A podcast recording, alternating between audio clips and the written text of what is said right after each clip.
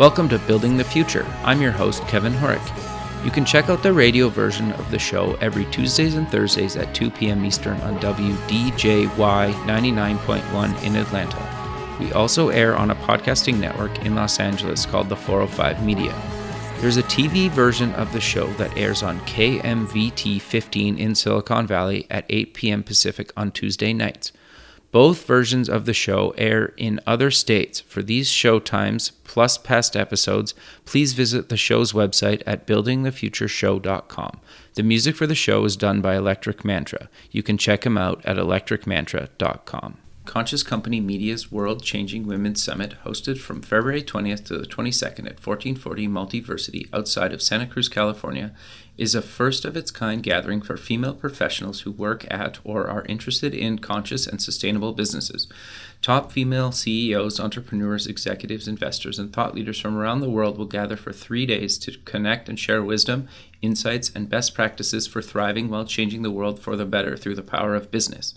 If you're interested in joining or know someone who should attend, go to worldchangingwomensummit.com for more information. Welcome back to the show. Today we have Felipe Capella. He's the co-founder and chief product officer at LoadSmart. Felipe, welcome to the show. Thanks for having me, Kevin. Yeah, I'm excited to have you on the show. I think what you guys are doing is actually really cool and innovative, but maybe before we kind of get into LoadSmart, let's get to know you a little bit better and cover where you grew up. Sure. So my background is a little bit unusual. Okay. I grew up in Brazil, actually. Went to law school there, practiced law for a few years, doing foreign direct investment, mergers and acquisitions, this kind of thing. Okay. Moved to Madrid for a master's, then moved to Philadelphia for an Sorry. No, I was going to say, what made you kind of get into law, just out of curiosity? Well, in Brazil, you have to make this kind of decisions very early in life. We do not have the concept of college that you guys have over here. So you have to make the decisions when you're 17 or 18. I guess when you're 17 and 18 years old, law school sounds like an exciting path. Sure. Okay, so you went to school kind of all over. Why did you decide to kind of go all over the world and take different schooling? Well, after I graduated, that was back in 2002. So okay. I practiced in Brazil for around 7 years. And I actually moved to Madrid because I had an opportunity. I got a scholarship from the Spanish government. Oh, very cool. It's something that I could not say no. Yeah, everything was paid for. So I just got along with it. And living in a foreign country was all was something that I always dreamed of. So that's why I moved to Madrid in the first place. And then I moved to Philadelphia for my second master's because I always had also this dream of coming to the United States and attending one of the top world schools. So that's why I did this like kind of a two masters in a row. And after I left Philly, I got a job offer in New York. So I practiced law here for a couple of years, mostly mergers and acquisitions. Okay. Moved to Washington, D.C. To work on the Inter-American Development Bank, doing international loans to Latin American countries for development projects like building hospitals, bridges, roads. So got a really good understanding of public policy and development investments, which is something that I really, really like. And after a decade or so in the corporate world, I felt that I had to do something else, try something new. And first, I thought that making this move from law to the startup world would be too tough, given my background. But examples as, for example, Peter Thiel from PayPal and Joe Tsai, the co-founder of Alibaba, both with very similar backgrounds, is actually coming from the same firm that I worked for in New York City. So Sullivan and Cromwell made me more comfortable in making this jump. So I left the bank to start my own thing. And meanwhile, a very close friend of mine, Ricardo, after spending many years at Goldman Sachs investing in logistics, was going through a similar exercise. And after we talked, discussed, we were on the phone all the time, and he was telling me about his idea. I realized that actually his idea was much better than mine. and I decided to join his effort. But he gets all the kudos for picking the transportation vertical and starting LoadSmart. No, that's great, man. I think that having a legal background is very beneficial in a startup, right? Like, I think the two things that are probably the most related are kind of legal and accounting, right? And so I think in some cases you have an advantage, just understanding the law. At least, have you found that? Yeah, 100%. And when you start a new company out of nothing, right?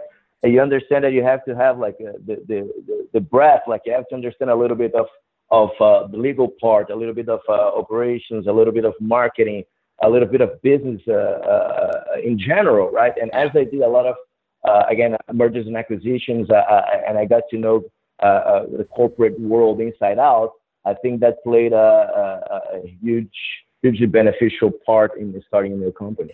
Sure. No, I 100% agree. So what made you guys decide to found LoadSmart? Was there kind of like a defining moment, or your co-founder was like, there's a hole in the industry, or like, how did it come to be? Oh, that's a very good question. And again, I give all kudos to Ricardo. So after 13 years at Goldman Sachs, okay, he worked like in New York, Brazil, London, and also he invested a lot in logistics companies on behalf of Goldman Sachs. So after 13 years, he decided to go back to his engineering roots. He went to engineering school, and then he's a very pragmatic guy. So he analyzed a bunch of different industries, from healthcare to banking to logistics. Okay. And then he realized that logistics, specific like the freight brokerage that we can talk about in a second, had a lot of interesting aspects. For example, I think the three that I could summarize is first fragmentation. The leader in the freight brokerage market has 2.2% of the market share. Okay. So it's very, very, very fragmented.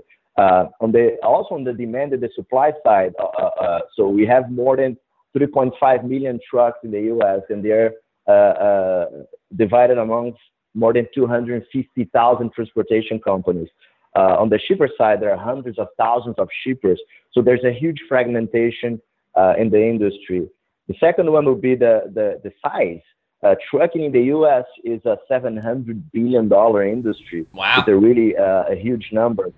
Only the truckload. So truckload is when you move whole containers. So it's a little bit different from what you see UPS and FedEx doing, that they move like parcels and boxes, sure, right? The truckload is just a whole trailer. It's more like B2B thing. It's a $300 billion industry. So it's really huge. So the size of the industry clearly played a part on that. And third, the lack of technology. Right. So even back in 2014, when we started the company, we had to buy a fax machine because we got so many calls of these truck drivers and the transportation companies asking us, "No, we want to send you a fax." And we're saying, "No, just send me an email, PDF." No, we need to send you a fax. That's how we do things. So we understood how... like this lack of technology and how this industry was a little bit, they were doing the same things that they had been doing in the 80s and 90s. So this was also like a huge opportunity that we saw in this industry. Interesting. So walk me through, you kind of covered it quickly, but like walk me through exactly what LoadSmart does and kind of how it's different and how you're going from kind of the old way of doing things to kind of the new modern way of doing things. Oh, that's great. So, Kevin, imagine a big supermarket chain. Okay. Right? They buy hundreds of thousands of pounds of products every week, sure, from farmers, beverage industry, etc. And they have to send all these products from one place to the other, right? They have to send it from the farms to distribution centers, from distribution centers to the stores. And for that, they need trucks, like hundreds of trucks per day. But how do they find the right truck to move every single one of these loads? And I'm talking about hundreds per day. Sure. So usually they rely on freight brokers. Freight brokers are in the business of finding new trucks. Okay. But historically, freight brokers rely a lot on human beings. So there are more than 3.5 million trucks in the U.S., and they are divided amongst 250,000 transportation companies. So if you're a freight broker and you need to find a truck for your client, you have 250,000 options of companies to call, right? And these companies, again, they're very fragmented. 90% of all these transportation companies have less than 10 trucks each. Oh, wow. So how do you find the right truck? How do you find the right company? And again, usually they rely a lot on human beings, calling the whole day, these transportation companies, asking for quotes, asking if they have a truck available. And then after a while, like a few hours, they go back to the supermarket chain, which is the shipper in this case, and tell them, okay, I found you a truck. After 3 hours, I called 120 companies, and there's someone that has a truck available 120 miles from your pickup location. And we thought this was extremely inefficient, right? And there's no way you can call 250,000 companies. No. So at the end of the day, you may not even find the right truck. It's just find a truck. But again, maybe this truck is really far away from where you are. So you have to pay for this, what we call deadhead, which is the truck moving empty, which is very inefficient for everyone involved. So what we are trying to do is to use an incredible amount of data to find the best truck without having to rely on phone calls and emails. Interesting. So we have set up a machine learning process that identifies the best truck among 3.5 million of them to move a specific cargo at a given point in time. So whenever you hop on our website, you just have to give us 2 zip codes and I can show you a price immediately. Again, in the regular industry, the freight brokers call the transportation companies to get quotes.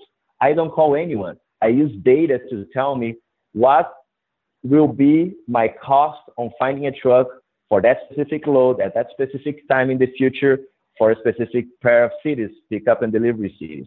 So again, I rely on data. So that allows us to provide to shippers an instant experience. So they just put, again, 2 zip codes, see a price, and whenever they press book, it means that a 53-foot-long trailer with a huge truck is going to show up at your warehouse on the desired date at the desired time to move 40,000 pounds of watermelon from California to New York. Sure.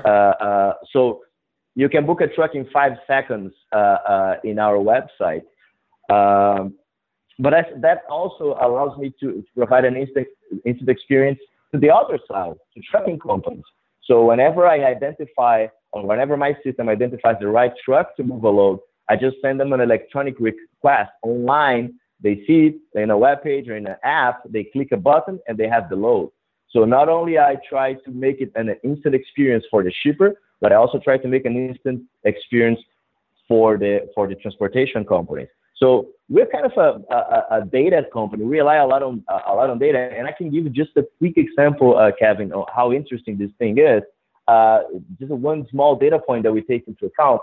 For example, we parse all the national and state roadside inspection reports. Oh, interesting. So in the U.S., sometimes trucks are stopped by authorities to be inspected. And we get all these reports, we parse them to build a heat map of where all these trucks have been in the past year or years, right? So for example, if I know that this truck was inspected in the north of Maine 6 times in the past 12 months, I know this truck goes to the north of Maine very often. So if I have a load that touches the north of Maine, I should take this truck and this transportation company into account. And this is only one small data point of hundreds that we take into account to know where all trucks were, where they are, and where there will be in the future. So a lot of times when we call or when we email or we send electronic requests to transportation companies, they are a little bit puzzled. They say, but how do you know that I have a truck available to move your load? So a lot of times we know better the trucking company than they know themselves. Interesting. So So how does it kind of work? And this might be a stupid question, but like, do I need to rent out the whole truck? Can I just say I have one pallet that I need to go from California to New York in the next like week or two, and you guys do that? Or do I need to rent the whole truck? This is a good question. So when I was talking before about truckload, and that's what I meant. So we only work right now with full truckloads. It means the whole trailer. Sure. Right? Because we want to do one thing, and we want to be the best of it. Sure. And then we can move on to different things like LTL, which is less than truckload, which is exactly what you mentioned, like pallets and boxes and this kind of thing. Gotcha. But right now we're very focused on truckload, which is more like a B2B a relationship. So again, supermarket chains, beverage industries that they move things from factories to distribution centers and this kind of stuff. Sure. And You guys also do kind of real-time tracking. Is that correct? Yes, it is. And this is something that's very challenging for the industry. Sure. Knowing where the truck is all times helps a lot on controlling for on-time pickup and on-time delivery. Sure. On-time delivery is very, very important nowadays because as companies work with this just-in-time logistics management, style is very important for trucks to be on time when they get to specific warehouse. Also because we see a lot of, and as we go forward, more and more companies work with appointments. So it means that if a truck picks up something in Los Angeles and delivers in Miami, I have a specific hour of a specific day that this truck has to arrive at this warehouse in Miami. Right. It means like 4 days later. You know, it's not that easy to control for this kind of thing. So if you have real-time tracking and know where the truck is all times, you can control a little bit better. Sure. And if something happens, you can reroute the truck to different warehouse, or you can address a specific concern. If the truck is delayed, maybe you can be a little bit proactive and change the appointment time, the delivery location. Also, you can keep the shipper informed at all times where their load is, which is very important as well. Sure, because we've all been to like some store where they're out of something, whether it's clothing or food or whatever, and they're like, well, the earliest we'll get it is like next Tuesday, but it could be as late as Friday, right? We've all been there. And so being able to just know like, no, the shipment's coming at 4 p.m. on Tuesday, and it'll be out on the floor by the following morning or later that night is huge, right? And actually quite groundbreaking in the industry. Is that fair to say? Yeah, it is. I think to be honest, I think the whole industry is trying to work towards more visibility. Okay. And I think that's good for everyone involved. And we are one of the companies trying to push for it. Trying to have more visibility on where all trucks are all the time. So because we do believe that this is good for everyone involved. It's not only good for the shipper, it's good for the warehouse as well. It's good for the buyer. It's good for the trucking company. It's good for the freight brokerage. So it's a win-win situation for everyone. No, I think that's really cool. So I'm curious though, how do you kind of see the future of this industry? Like I know Tesla just released or they're working on releasing like a driverless kind of Tesla, you know, truck, and other companies are kind of working on this. Like, where do you kind of see the industry of kind of trucking and on-demand kind of shipping going? This is a great question, Kevin. Tesla just released their electric semi truck. It was pretty interesting, and as always, they do a really good job on PR and marketing. Well, for the short term, I do believe that, and we already see that a lot of technology kind of inundating the logistics market with hundreds of very clever solutions to automate logistics, not only on the trucking side, to be honest, or not only on freight brokerage, but ocean, air, everything that touches logistics nowadays is very hot, because I think everyone realized, first, the size of the industry, which is huge, and second, the kind of lack of technology, that logistics was kind of like left behind in the technology revolution. So I think we already see a lot of different companies showing up and having different solutions, which I think benefits everyone. Companies are also moving from EDIs, electronic data interchange, to APIs. And this is also very interesting because when you take a look at other industries, everyone only works with APIs, and logistics industry is the one, again, that still relies a lot on this more ancient data transmission method. So we see also this transition to more automated and more efficient methods of data transmission.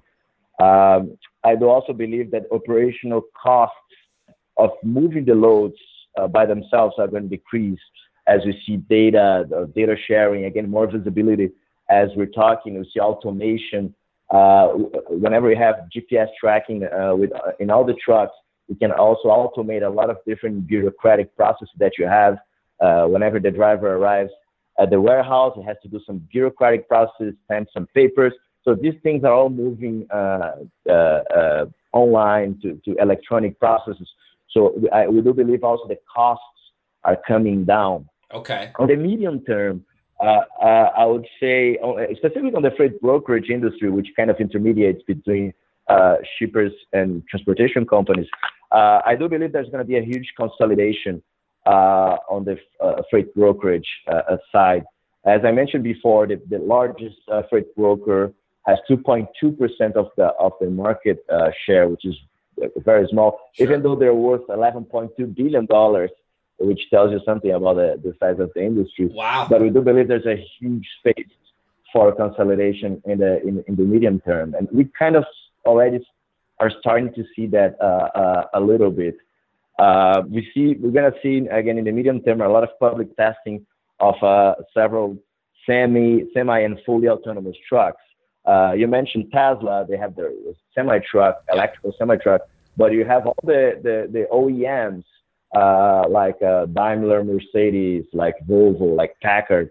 All these guys are investing heavily on autonomous trucks. And remember, in theory, autonomous trucks, we should see autonomous trucks before autonomous vehicles, actually, in cities, because sure, having autonomous vehicles inside cities is much more complex, like 10x or more complex than having a truck just moving along the highway. Like, sure. So imagine like a kind of a hub-to-hub or warehouse-to-warehouse in which the trucks only have to drive through a highway. Yeah, so they fair. Do not have like kids playing in the street. They do not have like cars parked in like double lanes and other kinds of weird things that we see inside cities. So I do think we're going to see autonomous trucks earlier than people actually believe. I think in the longer term, we're going to see, again, a lot of different states in the United States clearing autonomous trucks for specific lanes, hub to hub. Costs are going to drop significantly. Then we're going to see also a huge consolidation on the transportation side, because as I mentioned, on the trucking side, there are more than 250,000 companies, 90% of them with less than 10 trucks. So again, there's a huge space for consolidation also on the trucking side, but I do think this is going to happen more in the longer term. And I do think the manufacturers, again, OEMs, are still waiting to see what's happening, but they're going to play a huge role on what's going to happen in the future. No, I think that's quite fascinating. And you also allow people like carriers to actually come on the LoadSmart platform. Walk us through how that kind of works. Like, if I have one truck, can I join LoadSmart, or do I need to have like a few trucks, or how does that kind of work if I'm a carrier and I want to say, I have trucks available to, take loads across the country? No, absolutely. No, if you have one truck or if you have 5,000 trucks. Actually, we have both examples in our platform. Okay. You're more than welcome to join LoadSmart. Again, we run a very complex data model and machine learning processes to try to predict where your truck is going to be available, either if you have signed up for LoadSmart or not. Okay, right. We have a lot of publicly available data. And as I mentioned before, for example, inspection data, no one gives us that. This is public information that we analyze. So whenever you join LoadSmart, you have a pretty good idea of where you operate, where your truck has been in the past. But as you provide us with more information, we can do a better job on sending you the right loads. And we really proud ourselves of sending targeted loads to our carrier customers. So whenever a truck delivers something, let's say in New York at 1 p.m. today, and they want to go back to Miami, let's say where their headquarters is. Sure. We want to send a specific load from New York to Miami for your carrier, so your truck does not have to drive south empty for a long period of time. So the more information we have, the better. So everyone is welcome to sign up with LoadSmart. Tell us whatever information you have on your carrier or on your operations. You can even tell us where your truck is actually going to be available at to be 100% certain that we have the right data. And we're going to send you the targeted loads for you to keep your trucks full. No, I think that's actually really interesting and kind of a good segue from kind of the future stuff, because as you collect more data and more data becomes kind of available, you can only do cooler things with it, right? And you, like you said, you have all this open source kind of data, plus you know where I'm going to be and how long I'm going to get there, and you could start, you know, almost planning my weeks or months or potentially years in the future because of all this data you have, right? You're like, okay, I'm going from Miami to New York. He's got a shipment, and then he's going from New York back to Miami, or like there's a handful of ways. And then once he's back in Miami, he might go to like, say, Austin, and then back from, like, you can do all this crazy stuff with data that's only going to get better over time. Fair to say?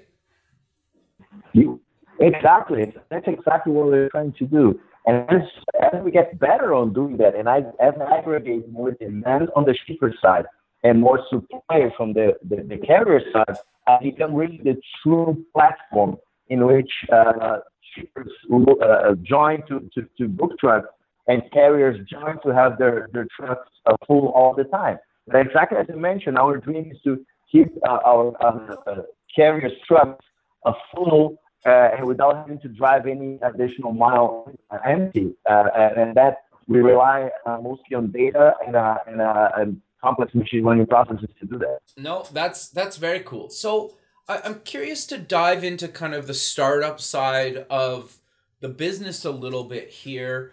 Obviously, you guys have a web presence where people can kind of get an instant quote online.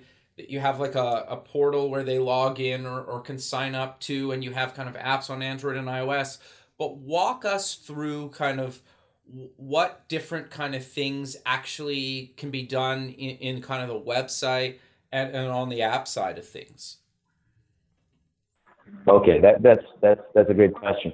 So on the shipper side, the main service that we provide is this ability of shippers to book, to see a price instantly. And this is not like an estimated price. This is actual price that we're going to commit to. Okay. Whenever you hop online on the web, for example, as you mentioned, you just give us 2 zip codes. I'm going to provide an executable price instantly that you can just press book. And again, a truck is going to show up at the desired date and time. Interestingly enough, to address your question, our web platform for shippers is more targeted to small and mid-sized companies. Okay. Because again, if you move 1 or 2 loads per day, you don't mind inputting like 2 zip codes, seeing a price, and then booking, and then you provide a little bit more information after you book. But whenever you're a big, for example, supermarket chain, and you move 500 loads per day and need 500 trucks, you're not going to be inputting 1,000 zip codes and giving us information about 1,000 different locations. So what we do in this case is that we integrate with your software. So whenever your logistics professional wakes up in the morning, gets to work, and they look at their internal system with all these 500 loads that they have to move, our price is already there for every single of these loads without you having to do anything. Oh, very cool. So this is a service that we provide Yeah, that's a service that we provide for enterprise, what we call enterprise shippers. So shippers that move a large number of shipments per day. So they don't have to do basically anything. We just provide instant pricing for all their loads daily automatically. So I think that this is a pretty interesting thing on the shipper side. On the carrier side, on the transportation company side, it's a similar story. So you can hop on online and you're going to see the loads that we think better match your profile or better match where we believe your trucks are and they will be. So we have like a recommended loads. You see the price of the load there. So there's no, so all the loads that you see actually exist, because remember, once the shipper books with us, now we have the load. So whenever we expose this load to our carrier partners, they know that this load exists and they just have to press accept to get this load. So it's just a one-click experience on the carrier side. And also on the app, we provide what we call our instant loads app. Also, if you're too busy to get on the web portal, just check your mobile app and you're going to see the loads that better match your profile. So it's as easy as clicking one button. No, I think that's actually really fascinating. The thing that I'm really curious about this, and I don't know if you guys are ever going to do this or not, but how much from the carrier side, if I own a truck or a fleet of trucks, and I use, LoadSmart kind of all the time, daily basis, it's connected to my software and it just kind of runs itself. Do you actually pull in or think about pulling in data from the truck in the sense that, potentially say I buy a truck today, so it's brand new and I use you guys to ship all the time, and my truck goes from, LA to New York and all over the country. Do you guys do anything like predictive kind of maintenance where you could say, Kevin, your truck needs to be, the oil needs to change because you're at your miles, or your truck's been going up and down a bunch of hills, you need to maybe look at this, or your tires are probably worn out. Do you do any of that, or eventually maybe get into that space? Because I think that could be really cool. This is a great question, Kevin. And we discussed that a lot. Again, back in 2014, we were trying to come up with what products we should develop to address the pain points of the industry. And this is something we talked and thought about. Should be addressed the need, for example, to build a fleet management service or product to allow small carriers to manage their own business. Back in 2014, around only 18% of all transportation companies relied on fleet management software. So it means that the vast majority of the transportation companies did not have anything in place, right? And we actually built a small, simple fleet management solution for small carriers. We realized, and then maybe we can talk a little bit about the startup world, is that once you really have to be focused as a startup, right? And we realized that the fleet management, although it was really cool, as you mentioned, adds a ton of value, we could not try to do 10 different things at the same time. Sure. So we decided that we would stop at our basic version of our fleet management just as a free service to our small carriers. We would not go on to compete with the more complete solutions on the fleet management side. So if you're a transportation company and you have 100 trucks, 500 trucks, you have your own needs, you have your own complex product demands that you have. And we decided not to go that way and focus on exactly what the problems that we're trying to solve, which are actually providing this immediate experience to the shipper to book a truck, and for the carriers to provide targeted loads that they can accept with one click. In the startup world, you're very tempted all the time, actually. That's not only the beginning. We still face this right now. They're always tempted to come up with new business ideas, new products, and something that's very difficult to focus. Sure. Right? And this is something, again, it's not only at the beginning of the company, but that's true today. So it starts as kind of a focus trap. So we try every week to remind ourselves of what the problems we're trying to fix, and what are the worst pain points that we're trying to address, and not get a little bit distracted by trying to build different products for different problems. No, I think that's actually really good advice. And I kind of figured that you'd actually say that. And I think it makes a lot of sense. And it's actually really good advice, that because there's a market that you guys could go in, but that's not what you guys are kind of focused on. And so I kind of curious, though, how did you guys kind of get version 1 of this thing kind of up and running? Did you self-fund? Did you raise some money? Did you build it yourself? How did you guys kind of actually get version 1 out and live, and people could start using this? So again, we kickstarted the company back in July 2014.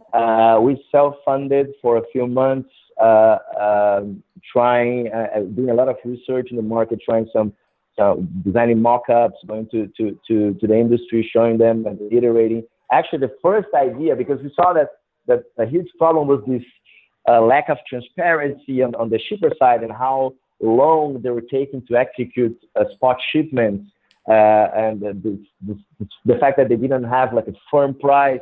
So we thought, like, okay, so whenever we have a request from a shipper, we're gonna go electronically to motor carriers, to transportation companies. We're gonna ask them for price, for quotes, and then we're gonna immediately return to the shipper with these quotes. And after a few weeks, we realized this is not doable, right? Because again, there are 250,000 companies. No one is like sitting in a desk just waiting for you to send to reply a request immediately. We could not keep the shippers waiting for minutes on the web portal to get back a quote. And that's when we advanced from this initial idea of collecting electronically quotes from actually providing the quote ourselves based on data, right? So it was actually like a market research. So this was an evolved idea. And then it took us like a few months to come up with the final product structure. And then at the end of 2014, we raised $3 million. Wow. And then we raised our kind of Series A, $10 million as well. So far we raised $13.4 million. Wow, that's great. But again, it's your ideas evolve, right? You come up with a basic idea based on industry analysis. Then whenever you start testing out the basic idea, you realize the mistakes that you have made. You have your kind of evolved idea, which in our case was this machine learning instant pricing experience. But I think the most important of everything is the iteration, right? Yeah. What we have been doing for the past 2 years. So you have to build a product, go out there in the market, test it out, learn with your customers, learn with your users, iterate and get better. And I think sometimes people expect that they will go out there with a killer product or a killer feature, and they underestimate the need for multiple iterations of the product, and that's just normal. No, I think that's really good advice. So I'm curious, though, how did you guys go about getting kind of your first customers? You kind of mentioned you were asking people in the industry, but what was your kind of successful first few customers? How did you guys kind of land them? Did you meet them at events? Did you go to trade shows? Did you cold call? A little bit of email? How did you guys kind of land your first few customers? Well, I think at the beginning it was a mix of everything that you mentioned, right? Okay. So we started to attend some trade shows. We had like some regular cold calls. And that was when we were trying to iterate and test our product a little bit better. After we launched our instant pricing, instant booking in September 2015, which was the first kind of service of this kind that you saw in the United States. Then we actually we got a lot of cold calls from shippers, which was very interesting. Actually, two of our biggest clients nowadays our clients that called us. So it was good because the cost of acquisition was zero that we can really brag about. Sure. But I think once you have something that addresses a huge pain point of the industry, it's much easier to go out there and get customers because you have something new that no one is doing. And I think shippers and the whole industry, actually, logistics nowadays, is very interested in new technology. So everyone is very curious to see what you're doing. And that's why it's not only us. You have a lot of new startups in the industry. And I think we're getting a lot of visibility because people realize that logistics was a little bit like left behind, and they're trying to catch up.